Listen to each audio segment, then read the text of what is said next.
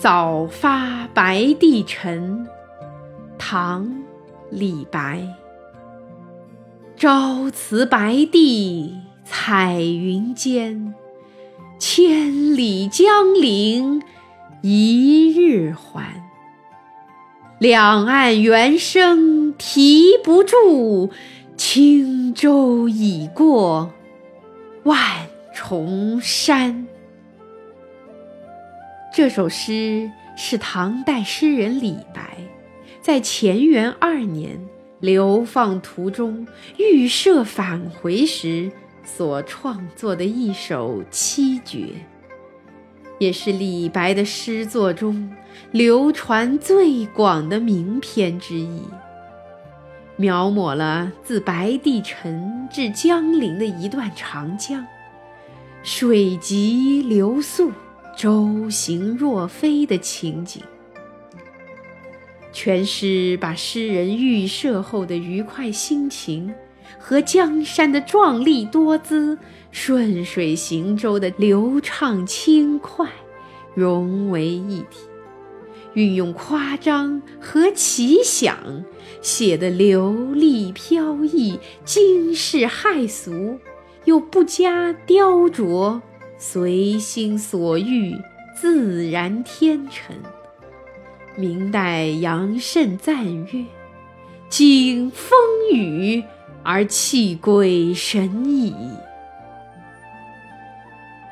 首句彩云间三字描写白帝城地势之高，为全篇描写下水行船这一动态叙事。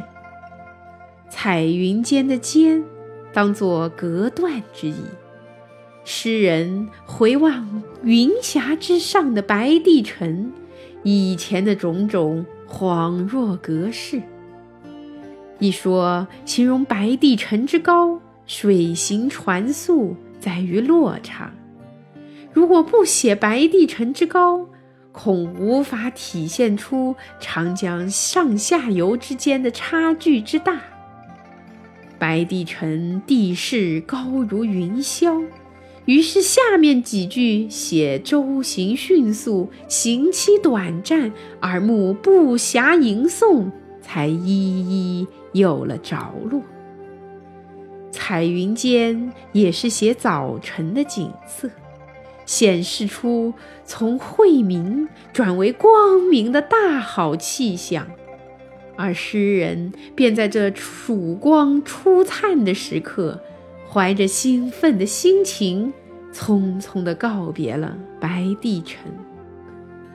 第二句的千里和一日以空间之远与时间之短做悬殊对比，这里巧妙的地方在于那个还字上，还就是归来的意思。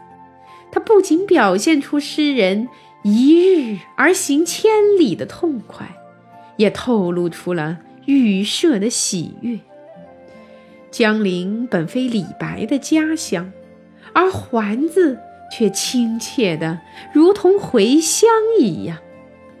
一个还字暗处传神，值得细细玩味。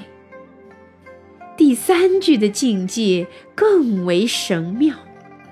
古时长江三峡常有高原长啸，诗人说提不住，是因为他乘坐飞快的轻舟行驶在长江上，耳听两岸的猿啼声，又看见两旁的山影，猿啼声不止一处，山影也不止一处。由于舟行人速，使得啼声和山影在耳目之间成为浑然一片，这就是李白在出峡时为猿声山影所感受的情景。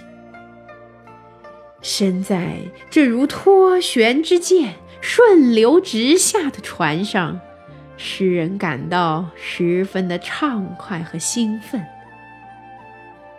清代贵妇称赞妙在第三句，能使通手精神飞跃。瞬息之间，轻舟已过万重山。为了形容船快，诗人除了用原身山影来烘托，还给船的本身添上了一个轻字。直说船快，那便显得笨拙，而这个轻字却别有一番意蕴。三峡水急滩险，诗人溯流而上时，不仅觉得船重，而且心情更为至重。三朝上黄牛，三暮行太迟。三朝又三暮，不觉病沉思。如今顺流而下，行船轻如无物，船的快速可想而知。而危乎高哉的万重山一过，轻舟进入坦途，诗人历经艰险，进入康庄旅途的快感也自然而然地表现出来了。这最后两句既是写景，又是比心，既是个人心情的表达，又是人生经验的总结，引悟心感，精妙无伦。全诗给人一种风棱挺拔、空灵飞动之感。然而只看这首诗的气势豪爽，笔字的俊丽，还不能完备地理解全诗。